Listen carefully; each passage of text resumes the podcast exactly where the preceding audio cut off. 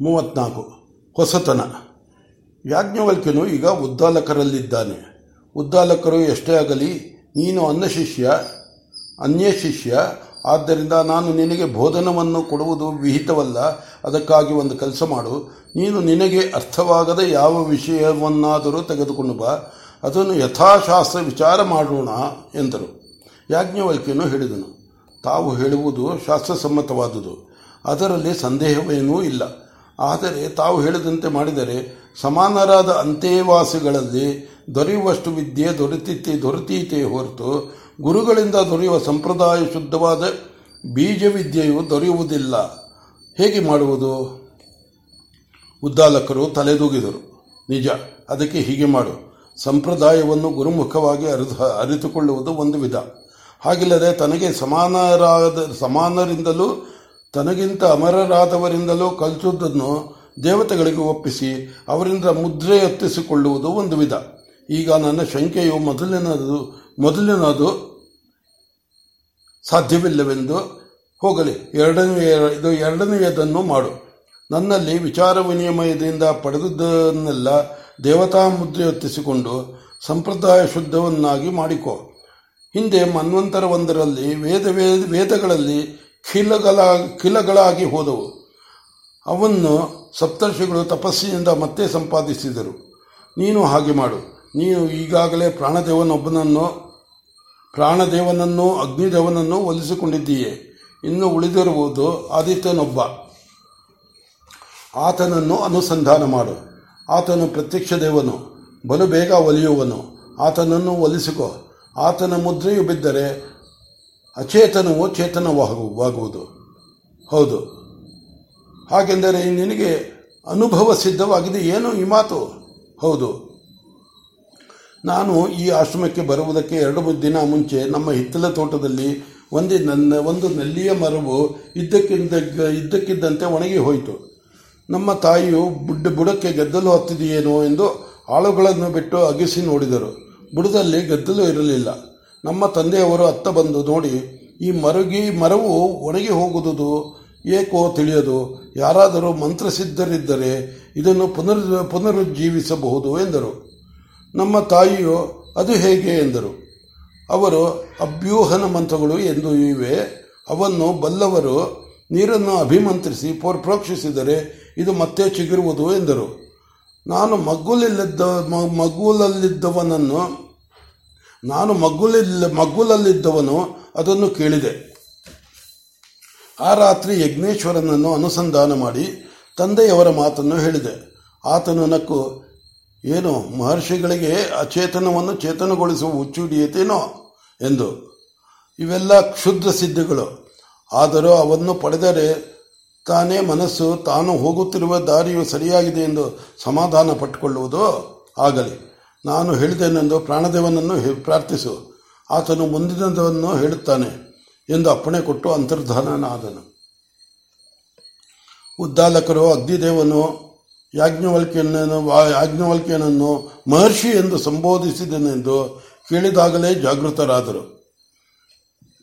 ಆದರೆ ನಡುವೆ ಬಾಯಿ ಹಾಕಿ ಮಾತನಾಡುವುದು ಸರಿಯಿಲ್ಲವೆಂದು ಸುಮ್ಮನೆ, ಸುಮ್ಮನಿದ್ದರು. ಈಗ ಮಾತು ಒಂದು ಘಟ್ಟಕ್ಕೆ ಬಂದಿತೆಂದು ಆ ಮಾತನ್ನು ಎತ್ತಬೇಕು ಎನ್ನಿಸಿತು ಮನಸ್ಸಿಗೆ. ಆದರೂ ಅದು ಅಷ್ಟು ಪ್ರಧಾನವಾದ ವಿಷಯವಲ್ಲವೆಂದು ಅದನ್ನು ಬಿಟ್ಟು ಆಡುತ್ತಿದ್ದ ಮಾತನ್ನೇ ಮುಂದುವರಿಸಿದರು. ಆಮೇಲೆ, ಆದರೆ ಮಾತಿನಲ್ಲಿ ಮೊದಲಿಗಿಂತ ಈ ಗೌರವವು ಹೆಚ್ಚಾಗಿತ್ತು. ಆಗ ಬಾಯಿ ಮಾತಿನಲ್ಲಿ ಸಮಾನರಿಂದವರು ಈಗ ಕಾಯತಃ ಅದನ್ನು ಒಪ್ಪಿಕೊಂಡಿರುವವರು, ಒಪ್ಪಿಕೊಂಡಿರುವವರಂತೆ ಮಾತನಾಡಿದರು. ಯಾಜ್ಞವಲ್ಕ್ಯನು ಹೇಳಿದನು, ಅನಂತರ ಯಜ್ಞೇಶ್ವರನ ಅಪ್ಪಣೆಯನ್ನು, ಅಪ್ಪಣೆಯಂತೆ ಪ್ರಾಣದೇವನನ್ನು ಅನುಸಂಧಾನ ಮಾಡಿದೆನು. ಪ್ರಾಣದೇವನು ದರ್ಶನ ಕೊಟ್ಟು, ನೀನು ಯಜ್ಞೇಶ್ವರನ ದಯೆಯಿಂದ ಮಹರ್ಷಿಯಾಗಿರುವೆ.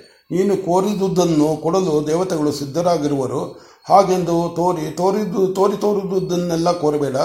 ಈಗಿನ ಮಾತು ಕುರಿತು ಹೇಳುವುದು ಕೇಳು. ನಾನು ದೇಹಗತನಾಗಿ ಪ್ರಾಣವೆನಿಸಿಕೊಂಡಿರುವಂತೆ ಈ ಭುವನವೆಲ್ಲವನ್ನೂ ಆವರಿಸಿರುವೆನು ಆದ್ದರಿಂದ ತಿಳಿದವರು ನನಗೆ ಮುಖ್ಯ ಪ್ರಾಣ ಎನ್ನುವರು. ಪ್ರಾಣನಿಂದ ಮುಖ್ಯ ಪ್ರಾಣವನ್ನು ಗುರುತಿಸುವುದೇ ಪ್ರಾಣೋಪಾಸನ. ನೀನು ನನ್ನನ್ನು ಮುಖ್ಯ ಪ್ರಾಣನಾಗಿ ಅರ್ಚಿಸಿ ಅಭ್ಯೂಹನ ಮಂತ್ರದಿಂದ ಆ ಮರವನ್ನು ಅಭಿಮಂತ್ರಿಸು. ಏನೇನಾಗುವುದು ಎಂಬುದನ್ನು ಗಮನಿಸು ಎಂದು ಹೇಳಿ ಅಭ್ಯೂಹನ ಮಂತ್ರವನ್ನು ಉಪದೇಶ ಮಾಡಿದನು. ಉದ್ದಾಲಕರು ತಲೆದೂಗಿದರು. ಅವರಿಗೆ ಉಪನಯನ ಸಂಸ್ಕಾರವು ನೆನಪಾಯಿತು. ಆಗ ಪ್ರಾಣಕ್ಕಾಗಿ ಬ್ರಹ್ಮಚರ್ಯವನ್ನು ಉಪದೇಶಿಸುವರು. ಈತನು ಅದನ್ನು ಸಾಧಿಸಿ ಪ್ರಾಣದೇವನನ್ನು ಒಲಿಸಿಕೊಂಡಿದ್ದಾನೆ ಇಂತಹವನನ್ನು ಬಿಟ್ಟುಕೊಡಲು ವಶಂಪಾಯನರು ಕಣ್ಣೀರಿಟ್ಟುದರಲ್ಲಿ ಕಣ್ಣೀರಿಟ್ಟುದರಲ್ಲಿ ಏನೇ ಅತಿಶಯ? ಹ್ಞೂ ನಮಗೂ ಅದೃಷ್ಟವಿತ್ತು. ಈತನು ನಮ್ಮ ಬಳಿಗೆ ಬಂದನು. ನಮಗೆ ತಿಳಿದು ತಿಳಿದಿರುವುದನ್ನೆಲ್ಲ ಈತನಿಗೆ ಹೇಳಿ, ಈತನನ್ನು ಬ್ರಹ್ಮ ವಿದ್ವರಿ ವಿದ್ವರಿಷ್ಠನಾಗಿ ರಿಷ್ಠನನ್ನಾಗಿ ಮಾಡಬೇಕು ಎನ್ನಿಸಿತು. ಬ್ರಹ್ಮ ವಿದ್ವರಿಷ್ಠ.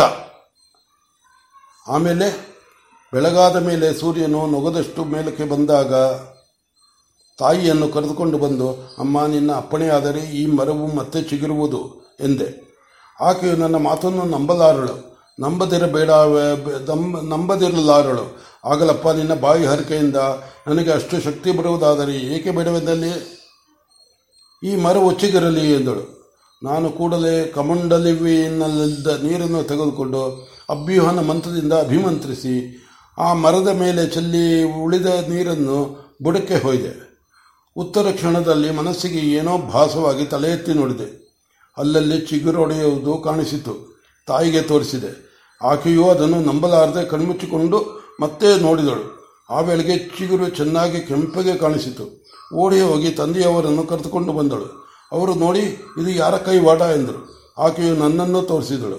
ಅವರು ವಿಸ್ಮಿತರಾಗಿ, ಹೇಗೆ ಮಾಡಿದಿ?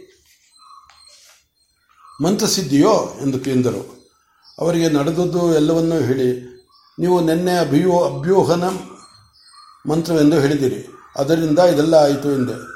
ಅವರು ತಲೆ ತಲೆದೂಗುತ್ತಾ ಆಲಂಬಿ, ವೀರಪುತ್ರನನ್ನು ಪಡೆದು ವಂಶವನ್ನು ಉದ್ಧಾರ ಮಾಡಿದೆ ಎಂದು ಆಕೆಯನ್ನು ಅಭಿನಂದಿಸಿ, ಅಯ್ಯ, ನೀನು ಮಹರ್ಷಿ ತುಲ್ಯನಾದೆ.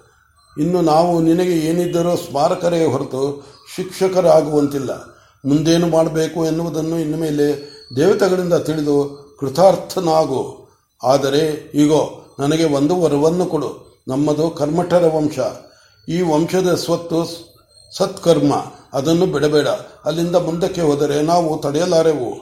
ಹೋಗು, ನಾನು ಬೇಡವೆನ್ನುವುದಿಲ್ಲ, ಆದರೆ ಕರ್ಮವನ್ನು ಆದಷ್ಟು ಬಿಡಬೇಡ. ಅದು ನಿನ್ನ ನನಗೆ ಕೊಡುವವರ ಆಗಬಹುದಷ್ಟೇ ಇದ್ದರು ನನಗೆ ಅವರ ವಾಣಿಯನ್ನು ಕೇಳಿ ಕಣ್ಣು ತುಂಬ ನೀರು ಬಂದು ಅವರಿಗೆ ನಮಸ್ಕಾರ ಮಾಡಿ. ಕರ್ಮಗಳೆಲ್ಲ ಸಾಂಗವಾಗುವವರೆಗೂ ನಾನು ಬ್ರಹ್ಮವಿದ್ಯೆಗೆ ಹೋಗುವುದಿಲ್ಲ. ಈ ಮಾತುಗಳು ದೇವತೆಗಳು ನಡೆಸಿಕೊಡಲಿ ಎಂದು ಕೈಮುಗಿದೆ. ಉದ್ದಾಲಕರು ಆಶ್ಚರ್ಯಪಟ್ಟರು. ಹಿಂದಿನ ಕಾಲದ ಮಹರ್ಷಿಯೊಬ್ಬನು ತಮ್ಮ ಸಮ್ಮುಖದಲ್ಲಿ ಕುಳಿತು ಮಾತನಾಡುತ್ತಿರುವಂತೆ ಭಾಸವಾಯಿತು. ಆದರೂ ಎದುರಿಗೆ ಕುಳಿತಿರುವವನು, ವಯೋಮಾನದಿಂದ ಚಿಕ್ಕವನೆಂದು ಅದನ್ನು ಬಿಟ್ಟುಕೊಡದೆ ಹೇಳಿದರು. ಹಾಗಾದರೆ ತಂದೆಯವರಿಗೆ ಮಾತು ಕೊಟ್ಟಿದ್ದೀಯೇ? ಹೌದು, ಆದರೆ ಅದಕ್ಕೆ ಏನು ಮಾಡಬೇಕೆಂದು ತಿಳಿಯೋದು. ಈಗ ಪ್ರಚಾರದಲ್ಲಿ ಪ್ರ, ಪ್ರಚಾರದಲ್ಲಿರುವ ಯಜುರ್ವೇದವನ್ನು ವಿನಿಯೋಗಿಸುವುದಿಲ್ಲವೆಂದು ಆ ದಿನ ಪ್ರತಿಜ್ಞೆ ಮಾಡಿದ್ದೆ, ಮಾಡಿದೆ. ಸಂಹಿತೆಯೇ ಇಲ್ಲವೆಂದ ಮೇಲೆ ಇನ್ನು ಬ್ರಾಹ್ಮವೆಲ್ಲಿ ಬ್ರಾಹ್ಮವೆಲ್ಲಿಯದು ಸಂಹಿತ ಬ್ರಾಹ್ಮಣಗಳೆರಡು ಇಲ್ಲವಾದ ಮೇಲೆ ಇನ್ನು ಉಪನಿಷತ್ತು ಎಲ್ಲಿಯದು ಇದೇ ಚಿಂತೆಯಾಗಿದೆ.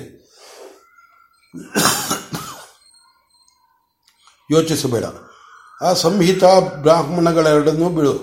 ನಿನಗೊಲಿದಿರುವ ಯಜ್ಞೇಶ್ವರನ ಯಜ್ಞೇಶ್ವರ ಪ್ರಾಣದೇವರ ದಯೆಯಿಂದ ಇನ್ನೊಂದು ಜೊತೆ ಸಂಹಿತಾ ಬ್ರಾಹ್ಮಣಗಳನ್ನು ಪಡೆ. ಉಪನಿಷತ್ತು ಯಾರ ಸ್ವತ್ತೂ ಅಲ್ಲ. ಅದನ್ನು ಯಾರಿಂದ ಯಾರಿಂದಲಾದರೂ ಪರಿಗ್ರಹಿಸಬಹುದು. ಹಾಗೆಂದರೆ ಸಂಹಿತೆಯ ಮಂತ್ರಗಳು, ಅದರ ಅರ್ಥವು, ಅರ್ಥವನ್ನು ಹೇಳುವ ಬ್ರಾಹ್ಮಣ ಎರಡನ್ನೂ ಹೊಸದಾಗಿ ಪಡೆಯುವುದು ಎಂದೇ ತಾವು ಹೇಳುತ್ತಿರುವುದು. ಹೌದು, ಆಗಲೇ ಹೇಳಿದನಲ್ಲ, ನೀನು ದೇವತೆಗಳಿಂದ ಪಡೆದುಕೊಳ್ಳಲು ಯತ್ನಿಸು. ಆಗ ಅದು ಹೊಸತಾಗುವುದು. ಈ ದಿನ ಹೊತ್ತಾಯಿತು. ಮತ್ತೆ ಈ ವಿಷಯವನ್ನು ತೆಗೆದುಕೊಳ್ಳೋಣ. ಯಾಜ್ಞವಲ್ಕ್ಯನು ಅಪ್ಪಣೆ ಎಂದು ಎದ್ದನು. ನಮಸ್ಕಾರ ಮಾಡಿ ಹೊರಟನು. ಉದ್ದಾಲಕರು ಬಾಹ್ಯವಾಗಿ ಆತನ ನಮಸ್ಕಾರವನ್ನು ಗ್ರಹಿಸಿ ಅಂತ ತಾವು ಅವನಿಗೆ ನಮಸ್ಕಾರ ಮಾಡಿದರು.